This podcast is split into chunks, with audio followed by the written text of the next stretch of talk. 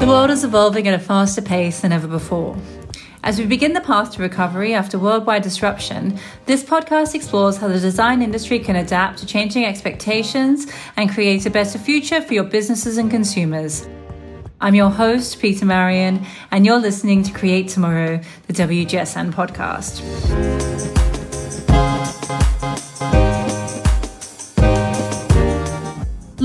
Was emerging as a key trend before the pandemic, featuring in the Future Consumer 2022 forecast, the retail forecast, and the shopper forecast as well. It's a shift that has only accelerated through the pandemic period, as lockdowns meant that we got to know our neighbours and shop from local stores as we weren't as able to travel. This investment in the fabric of local communities and ongoing restrictions on movement, alongside concerns around spending time in crowded spaces like city centres, means that the localism trend is set to continue to accelerate.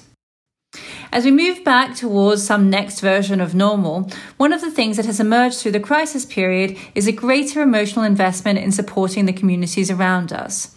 And as we move out of this period and face into the next recessionary period, people will be looking to ensure that how they live and spend supports the people that they know.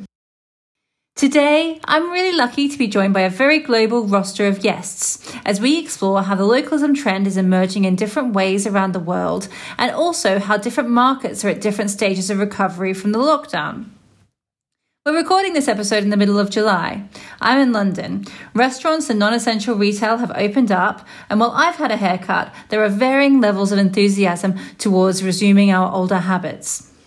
Today, I'm joined by Athena Chen, our senior strategist for WGSN Insight in Shanghai. Hello, Athena. Hello, Peter. How are you? I'm great, thanks. How are you, and what time is it there? Um, I'm doing good. So I'm currently based in Shanghai and it's 7 p.m. here, not too bad. And it's a rainy day. well, I'm sorry that it's raining though, but thank you so much for being here. Um, dialing in from Sao Paulo, we have Luis Arruda, head of our mindset consultancy business in Latin America.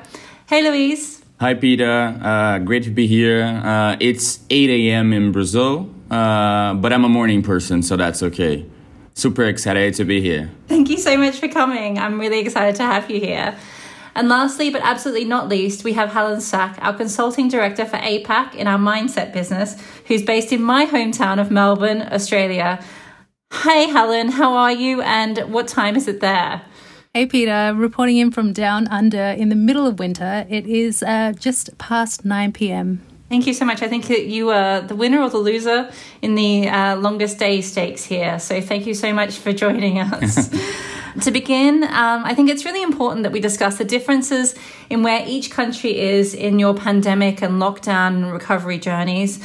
Um, Athena, since you seem to be at the most positive end of all of this at the moment, why don't you tell us a little bit about what life looks like in Shanghai at the moment?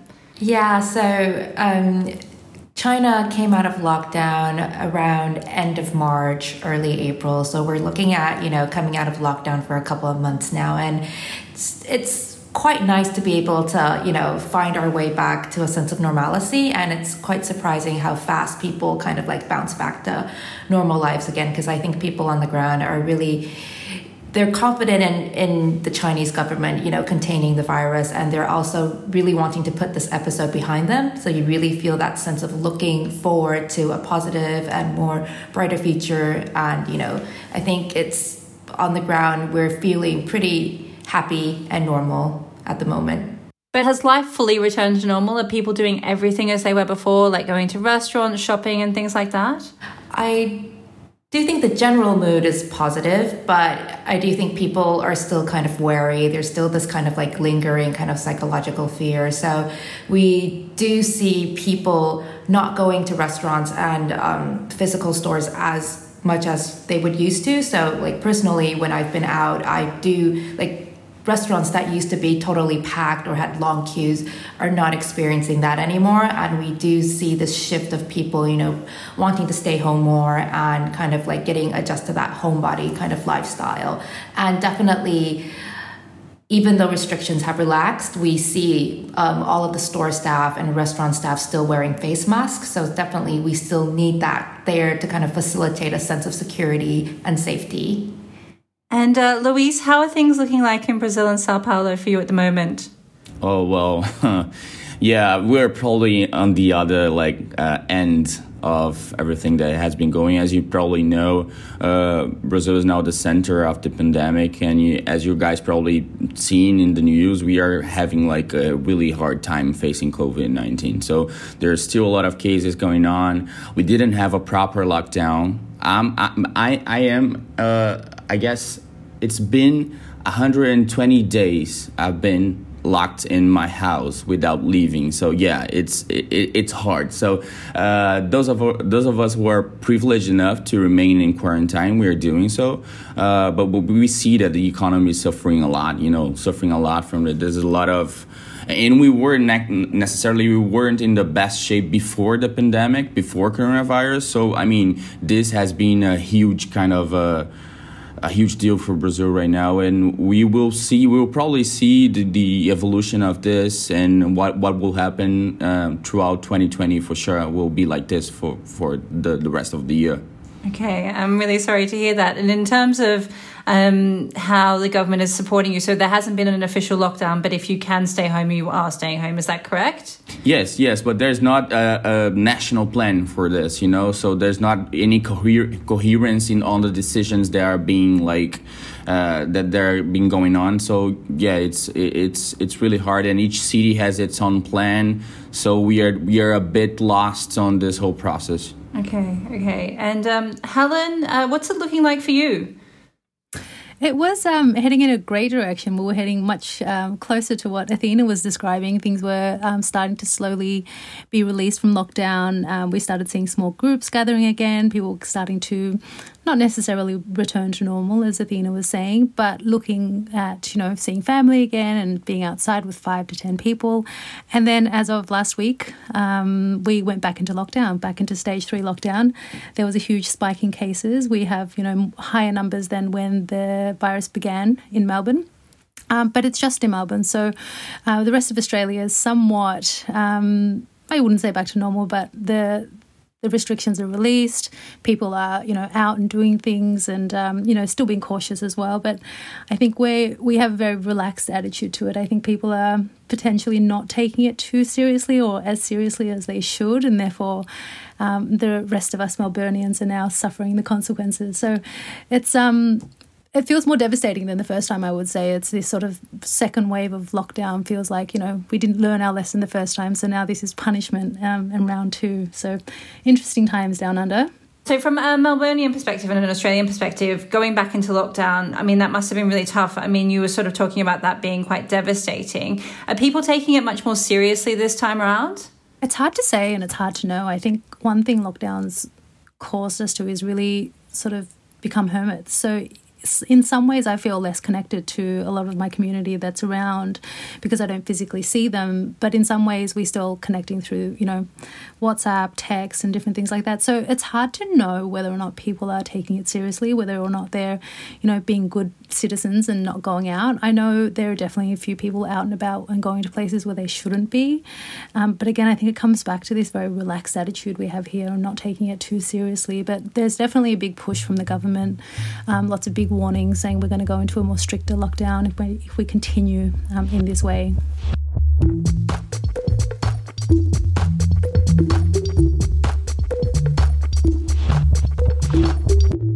In terms of um, sort of behaviors and things that you're seeing, how, how are we seeing this shift around um, around localism and the rise of the pandemic?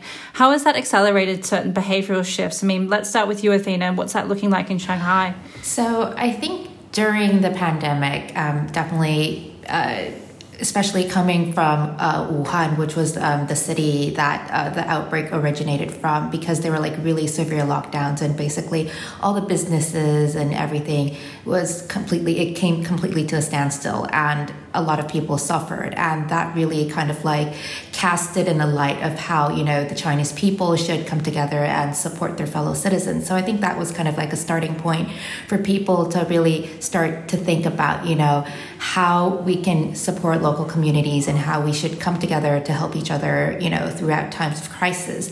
And I think as um, lockdowns have been lifted, uh, lifted, this has definitely continued to come along. So I still think people are really thinking about, you know, what they're buying, where they're eating, and how they should sort of like, and especially because people don't really want to venture out too far as well. So I think people are really thinking about how they should, you know, support restaurants that are close to them. I know, for example, like in Shanghai, there was this burger place called Grinder. So it's a small local shop, and they suffered badly throughout the pandemic, and they sent out messages on WeChat.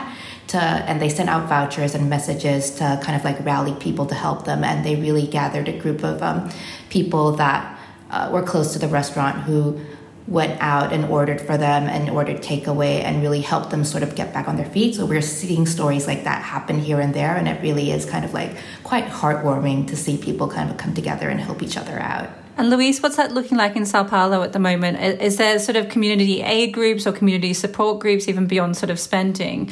How are people looking after each other through the pandemic at the moment?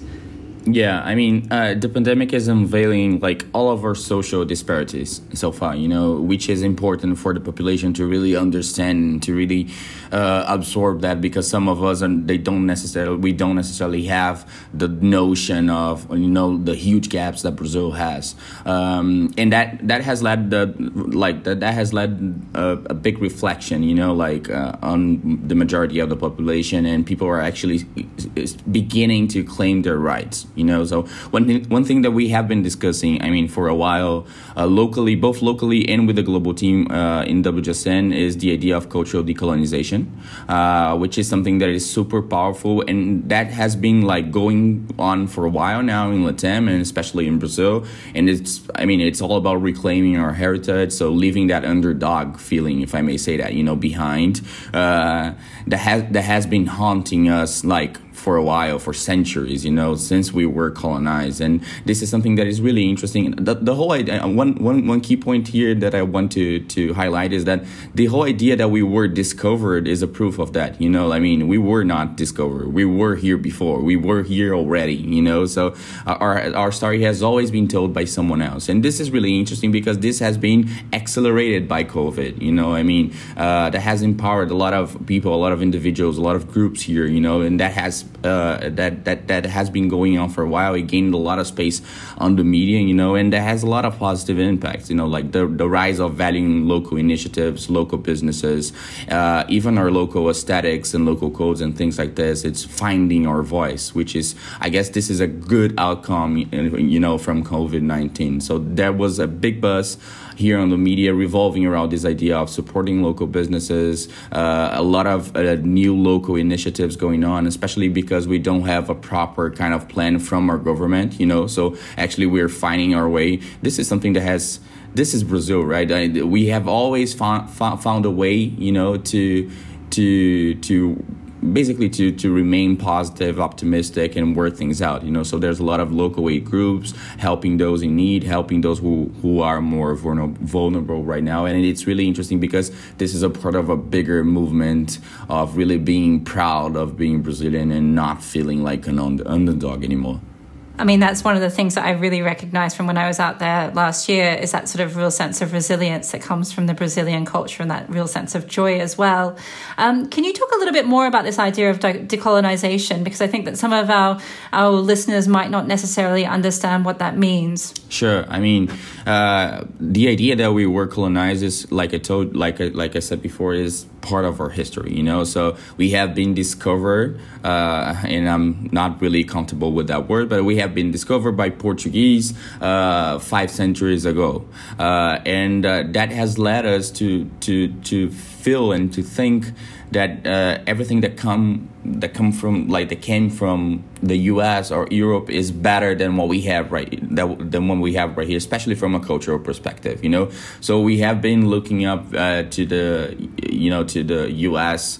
for a while. You know, so and always thinking that we are not quite there, you know, in terms of quality of our culture and things that we we we we, we don't necessarily we, we don't necessarily value what we have here. So it's really interesting to see uh, that shifting. You know, really, it, it, the cultural decolonization is basically just valuing what we have right here, and this is really interesting because we can see it in fashion, we can see it in music, we can see it in arts. You know, it's really interesting to see.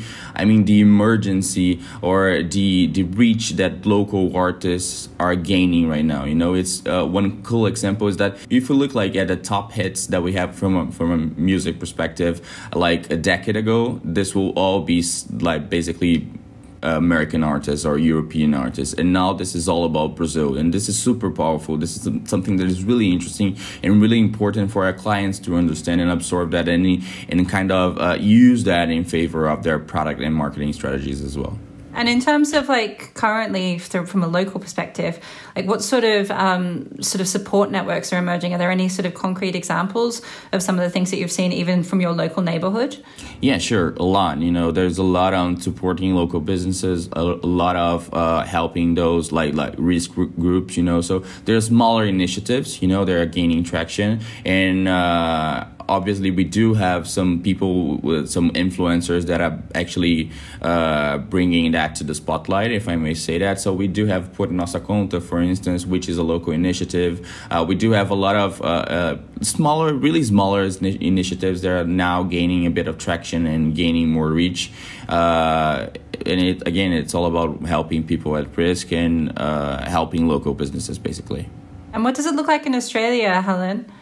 I think it's pretty um, closely reflected to what Luis was talking about, actually. We have things on a really macro, big level, and also things on a really small community level. For example, um, a lot of our local coffee shops who are, you know, known globally for the excellent coffee that they do, are really shifting their um, priorities back into their communities. So, looking at you know not only giving away free coffee um, as a small token, but you know having things available like sourdough, eggs, bread, and being able to pick up your local basics without having to go into the supermarket to fight the hordes. So, small local initiatives where you know. Um, the community is being supported. We're seeing a lot of those. And I think Melbourne's always been quite a community driven place. Um, I don't know how many people know this about Melbourne, but there are little pockets of communities who, you know, through friendships, through relationships, through um, local community centres, through Facebook groups, they get together, they do stuff. Um, they might knit or they might, um, you know, do something together or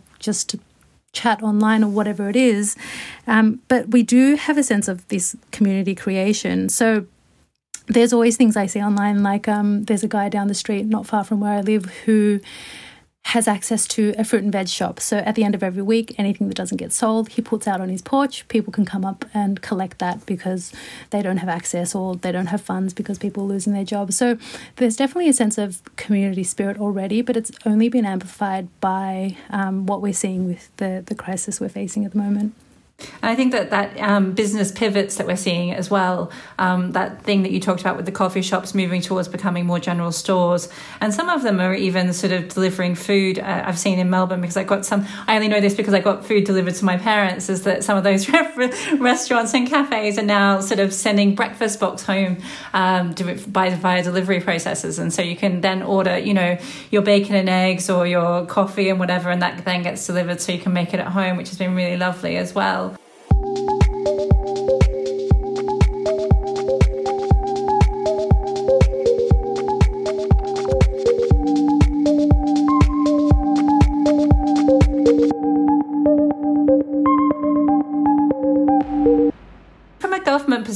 Perspective, um, what sort of things are you guys seeing at the moment? I mean, Helen, why don't we start with you on this? Because uh, obviously, the Australian made narrative has always been a huge one for us. Um, so let's talk about what's happening there. Yeah, so I think one thing that the virus has brought us is this sort of understanding that we need to support local. So the government has put a big push um, into buying Australian made. We've revamped the logo. Um, there's this little cute uh, green kangaroo little logo that gets stamped on things where you know that it's born and bred um, in Australia. So the we're, we're seeing a lot more consumers seeking out Australian made products, seeking out things that are fully owned and operated from Australia, not imported from other places. And it's becoming more and more important for customers. I think what Lewis was saying earlier about how we always looked outside. We always wanted to be like the US or the UK or Europe, and we always um, were searching for things that were not Australian because we thought something else was better. We're starting to recognize that actually home um, homegrown is better. Our quality is great. Um, we we have the opportunity to reinvigorate our manufacturing and our supply chains, and so people are starting to understand that you know that reliance on the outside world may not be the future for us down under. I think that's a really fantastic. I mean, obviously, I miss Melbourne coffee like you would not believe, um, but uh, that's a really interesting perspective on that because this idea that we always rely on international culture to, to inform our own and, and not really value what, what comes from us. I think that's something that is really fascinating. That obviously has come from Luis and and interesting to hear hear it from you, um, Helen, as well. In terms of uh, government initiatives, what are you seeing, Athena?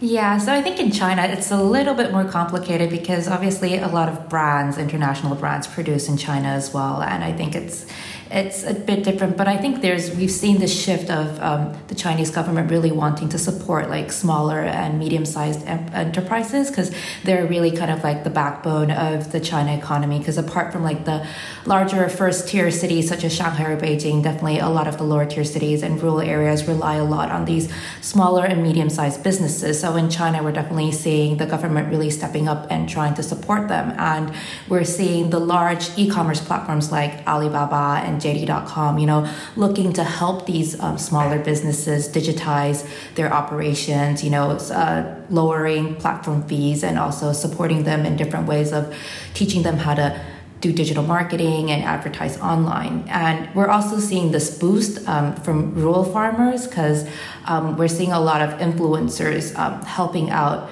and promoting um, locally grown produce because in China's in China, there's also this kind of sentiment of still looking to like imported goods or imported foods as being more premium and quality. But whereas, you know, China is a big agricultural country and they're really also trying to give rural farmers a big boost because a lot of um, their produce has been delayed in season because of the movement restrictions. A lot of the vegetables and fresh stuff that they're producing is being, you know, rot is now rotting away in warehouses, and they're really helping, trying to help them boost their business through um, connecting them with online platforms and giving them like you know a digital uh, way to operate so that's what we're seeing here in china and then, I mean, there's also been some other sort of initiatives around governments um, giving people vouchers, right? Is that true, Athena?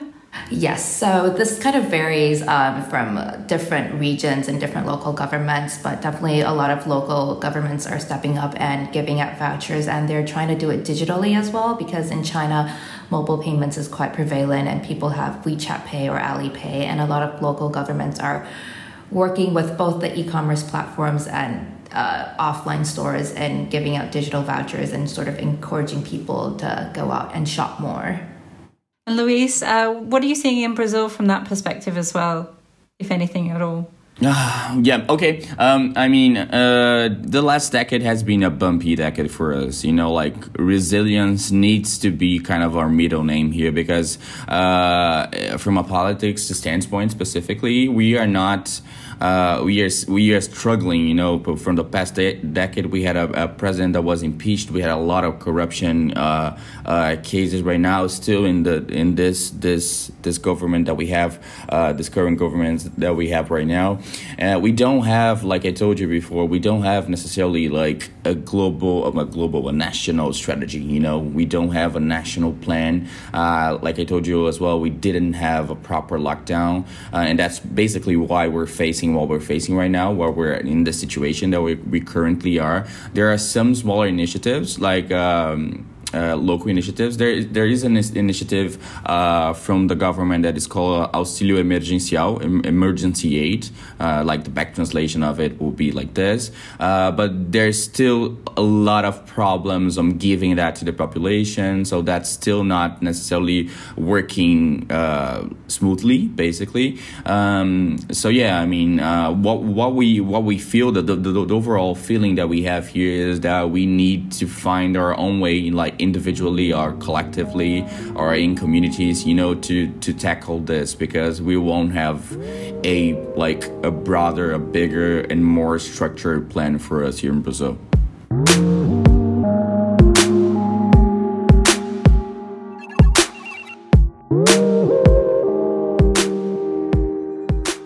As we move into sort of a more digital sphere, I'm going to sort of think about how we look at localism from that perspective. Because obviously, you know, what we've seen through the pandemic globally, or in most markets anyway, is that the, um, there's been a huge spike in online ordering and online retail. And I was just wondering is how do we tie this idea of localism together with this idea of um, internet shopping? Is there any sort of shifts that we're seeing? And one of the things I sort of think about when I think about this is this idea of the rise of apps like Depop, where you start to get to know know the other person that you're purchasing from. So this idea of locally supporting a person that you kind of sort of know um, via the internet. Are we seeing other shifts like that globally? Um, are you seeing anything in China, Athena?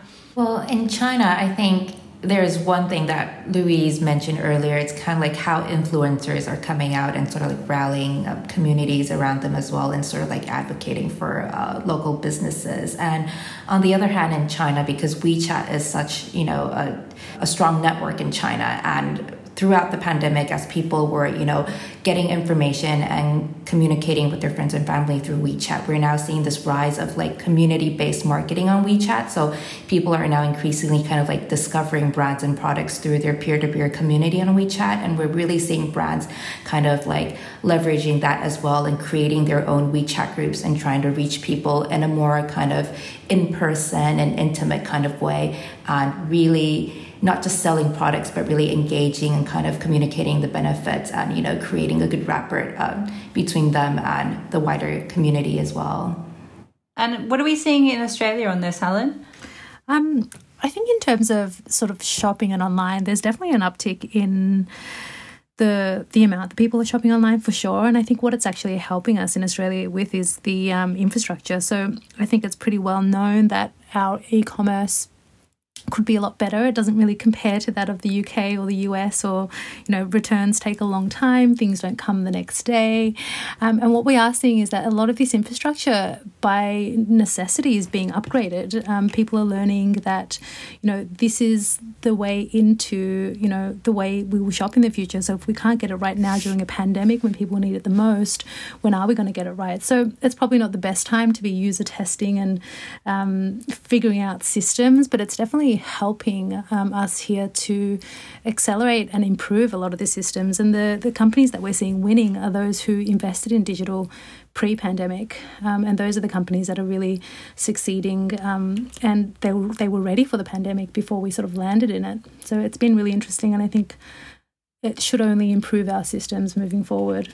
Indeed. I mean, you were the one of all of us that had the hardest time getting the gear for the podcast, which I thought was really interesting. That's right. Um, I've I've tried not to buy anything lately. I think this pandemic has kind of got me in a mode of, you know, I don't need anything new, I don't need to consume. But the few things that I have needed to order, like my dog food, um, some gear for this podcast, they were definitely delayed. Things that I expected to come on a Monday didn't come until two Mondays after. And so that really just goes to show um, with the increased need and demand, we just don't have it sorted out here. For sure, that's yeah, that's that's incredible.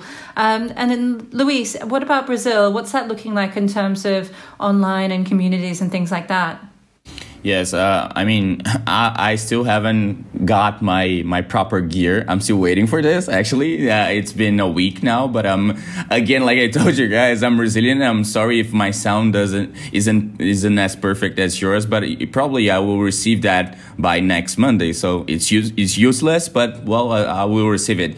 Uh, we'll so, get you back on. Don't worry, Luis. It's fine. It'll be it'll become useful another day. Ah, yeah, for sure. Uh, but we it's really interesting because we are uh, like uh, like Helen was was telling before. I mean, the, the, the, companies that we see winning right now were the ones that invested in the, the you know like this digital economy before. You know, we, we do we we are seeing a, a huge spike. You know, on like uh, the the download of apps, especially like delivery apps here in Brazil, and this is something that our our society wasn't our consumers weren't necessarily um, ready for you know that we weren't heavy users you know from a broader perspective of this platform those platforms or those services. And it's really interesting to see that and, and uh, from a consumer standpoint but it's always interesting to see uh, the evolution that some companies needed to to to to have like at a really fast pace in order to to catch up with everything that is going on. So it's really interesting to see uh, as you guys know uh, Brazil is a really social country right I mean there's a lot of uh, we value a lot social media and we and we tend to use it a lot. Uh, I tend to see the internet as a hero and a, and a villain you know at some times you know because uh, it it does democratize democratize the access to information but we don't it also uh, it also it, it's interesting to see in, in our internet behavior that it also increases the gaps that we have you know not everyone has access to internet uh, so it also it, it also it's important for us to understand that as well. Uh, but we are seeing a population that is really like uh, deep diving into this new digital economy, really using it for work, really using it for education, and obviously for consumption as well. Uh, and it's really like a wake up call for Brazilian companies, you know, especially for some segments, for some industries, such as fashion, for example, you know, for them to really use that in their favor because the, the now the consumers are there. So it's really important to get everything in place to work your digital to to to build your to build properly your digital strategies. And this is I see this with like optimistic eyes. You know, I, I think there will be an interesting time for for the internet here in Brazil, especially for businesses. And in terms of um, sort of this consumer shift, as we sort of look to this future where consumers are really looking to support the people, the businesses, the locations that they know, and obviously a lot of our clients are quite large businesses. There, a lot of them might be international businesses as well. And so, what should they be doing to participate in this shift, and how that how should they be helping their consumers on a community basis? Um, why don't we kick off with you, Athena, in Shanghai? Yeah, so I think in in Shanghai, obviously a lot of big brands operating here, but I think a really nice kind of shift that I'm seeing happening is these global brands really looking to collaborate more with local creative communities, whether they're designers, artists, and they're really considering you know their role in you know facilitating these kind of uh, relationships and facilitating creativity. And a really good example is there's a independent platform called commonwear in shanghai and they specialize in promoting local and independent designer brands. And they've been working with some of the largest uh, shopping malls in shanghai and putting up creative um, weekend markets and really putting up uh, pop-up stores that go by the slogan of you know shop local and looking at the little things that matter. So I think people are really, you know, focusing more inwards on, you know, the small things that are happening around them and, you know, casting a new light on these little moments and small things that are happening around them and really finding, you know, value and joy in them. Helen, what are you seeing in Australia? What should businesses be doing in Australia? I think it's you know going back and fo- focusing on the human side of things. It's you know going back to smaller community levels. I think we're no longer looking at um, affecting things on a, a, global scale or even a national scale. So we're seeing tiny little pockets of campaigns that are happening in local communities, in suburbs, and things that are actually directly reaching out to individuals and humans and not necessarily, you know, the whole population of Australia. So um, we're talking about connecting deeply with, you know, a handful of customers rather than trying to connect with, you know, what we used to want to do with one size fits all kind of campaign um, reach, um, we're not really seeing anymore. So I think um, between the pandemic and the Black Lives Matter campaigns and all the different things that are happening in the world, one thing that's really shining is how important it is to be human, to speak on a human level, to connect on a human level. And I think that's really driving um, all the successful marketing campaigns, but also driving a lot of, you know, businesses that are not necessarily looking out for themselves, but looking out for each other. Absolutely, and I think that that um, that looking out for each other thing and, and that sort of shift and looking out for the consumer is is only going to be something that will continue to grow in terms of levels of importance um, moving forward, particularly as we move into the next phase. I really hope so. Well, yeah, I mean, especially because we're moving into the, like what's going to be quite a difficult economic period, and if we start to think about like a recessionary mindset, if you're not showing up for your consumer, then you're going to be really, really stuck, right? Yeah, and I think it's it's harder to get away with things now. I think there are much more um, whistleblowers and people who want to call you out when you're not doing the right thing. So there's definitely nowhere to hide anymore. And I think also there's like less fear because there's a lot less to lose from a lot of people because they're not so worried about because you know we've gone through this sort of incredibly traumatic period and everything's been really difficult. And so, you know, where people might not have wanted to offend future employers or past employers and, and prevent uh, future job roles, you know, they're now speaking out and they're like, well, my company, this company that I work for was doing the wrong thing or whatever. They're just not afraid anymore. And some of the stuff that we're seeing is really explosive and really eye opening and, and really, you know, disappointing as well. Um, and it's really great to see some of the vulnerability, um, which we've not really seen before. You know, people and brands and communities really allowing the world to see places where, you know, they used to keep so so tucked away and, and hidden. Yeah, and uh, it's really interesting to see. I totally agree with Athena and uh, Helen. Uh, from a Brazilian uh, perspective, uh, two key words here are uh, empathy and vulner- vulner- vulnerability, which Helen just just told us. It's it's really key for us, and this is something, again, kind of new, right, for for companies. It's weird to say that, but it is. You know, they're not really. history tells us that usually, like brands were not that empathetic as they as empathetic as they could be, or they weren't necessarily vulnerable. And from from our situation here, that we need to be resilient. You know that that that we're facing some hard times here. Uh, it's really important to for companies really to embrace those two words and to really mean it. You know, we, we have been talking about purpose for a while now, so re- it's really important to incorporate it and to understand uh, the important shifts that brands need to you know to go through in this period for for for for Brazil, for instance, this is really key. I think, Luis, you've just made me think of something very, very beautiful, which is the idea of um, resilience through vul- vulnerability. And so that you can't be resilient unless you are a little bit vulnerable as well. And I think that that is probably a key business learning um, for companies moving into the next phase of whatever comes next, uh, obviously, which is very varied based on where you are around the world. Um, to move into our last question uh, for the episode, I was wanting to ask each of you what is one short term and one long term thing that our clients should be doing to help support people in local communities and this localism shift. Uh, let's start with you, Luis. Okay.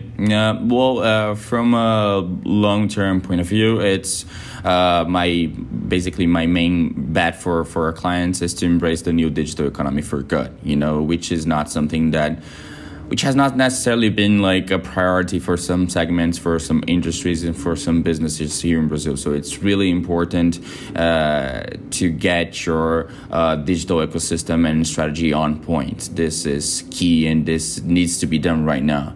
And uh, from a long-term perspective, it's basically to build a to build our speech and strategy around the idea of cultural decolonization, you know, which we have been discussing throughout this, the, the, the episode, you know, from a product and from a marketing perspective. And, and, and one thing that is really interesting to point out here uh, is that there's a twist to it because Brazil is a huge country. We're almost like a continent, you know, uh, like India, for instance. And we do have a lot of regional nuances, a lot of regional specificities, and they need to be addressed. Uh, when it comes to like a decolonized approach to, to our culture and obviously uh, the impact that it has on, on marketing uh, efforts and on product uh, uh, uh, efforts as well. it's really important that we understand that we are not just one big block. It's really important to really understand uh, how different regions, uh, like how consumers from different different regions behave, and it's really key to address that as well. Uh, we are beginning to see this. We are reclaiming, you know, our heritage on a micro level as well. So it's really important to address that. And Helen, what would you say are the one long term and one short term thing that businesses should be doing at the moment to support local communities? I think definitely a big long term thing to think about is, you know, how can we embrace local and make it something that isn't just happening now and it's something that we have forever. I think looking at, you know, all of the great things we have around us. And, you know, this isn't just true of Australia. I see this in Hong Kong, we see this in China, we see this all over the world where countries are starting to embrace what they have in their own backyards and looking less to other countries and looking less to um, other nations for better products and looking at you know how we can improve and evolve and grow and you know look at all the, the great things that we have in our own backyards that we can develop and in turn develop our own countries and our own economies um, in terms of short term I think it's going to be about embracing change. I think, particularly since moving back to Australia nearly a year ago, one thing that I've found time and time again is that we're, we're faced with consumers who are not really willing to make changes. We're so used to doing things in a certain way that we're a little bit scared of trying things in a new way. Um, and I'm, I, I can see how, you know, much this holds us back. Um, in so many different ways. So I think this idea of embracing change, don't be afraid to do something different, break something, try it again, um, test it out with your customers. It's the only way we're going to move forward and the only way we're going to learn. So to, I guess, you know, embrace the changes. Don't be too afraid of, you know, doing something slightly different. And now's the perfect time to be doing it because everything is so much up in the air, I think. Um, That's right. And often you don't have much of a choice. Athena, what is uh, your one ter- one short term and one long term thing that businesses should be to, uh, doing to take care of communities? I think yeah, when when you're looking at the China market, I think previously, you know, people would just think, oh, it's a really big market that's driving a lot of growth. And I think now, uh, after the pandemic, people are becoming more aware. So people on the ground, Chinese consumers, they're becoming more considered. And I think brands really need to kind of like you know reassess um, their the role that they're playing in the lives of you know the Chinese people and the communities. And because a lot of brands are also producing in China, what that means for brand and production strategies and how, how that might help local suppliers and help support local communities as well. And I think on the short term, brands should find creative ways to really celebrate local culture and, and, and I think it's coming on that, you know, showing empathy and really, you know, going out onto the streets and engaging with consumers and really showing a more human side of things. So I think Chinese consumers are really looking for the more human side of brands to be shown and let them know that, you know, they're with them together through this. And that's all we have time for today. Thanks for listening to the WGSN podcast. If you've enjoyed what you've heard, then please subscribe to us. You can find us on all major podcast platforms. And if you really like what you heard, then please leave us a rating and review. It really does help us get the word out there. In our next episode, Carla Buzasi will be joined by Lisa White to talk about the future of the home. But in the interim, if you want to learn more about what we've been talking about today, then head over to WGSN.com to find out how you can get access to much more insight and analysis. And if you're already a subscriber, head over to the site where we've pulled together all of our research on the rise of localism with key points from this podcast in one handy report. Thanks to our guests for being here and for staying up late. And I'd like to thank our show producer, Roland Bodenham. And again, thank you for being here. Please stay well and healthy, and we'll see you next time. Bye.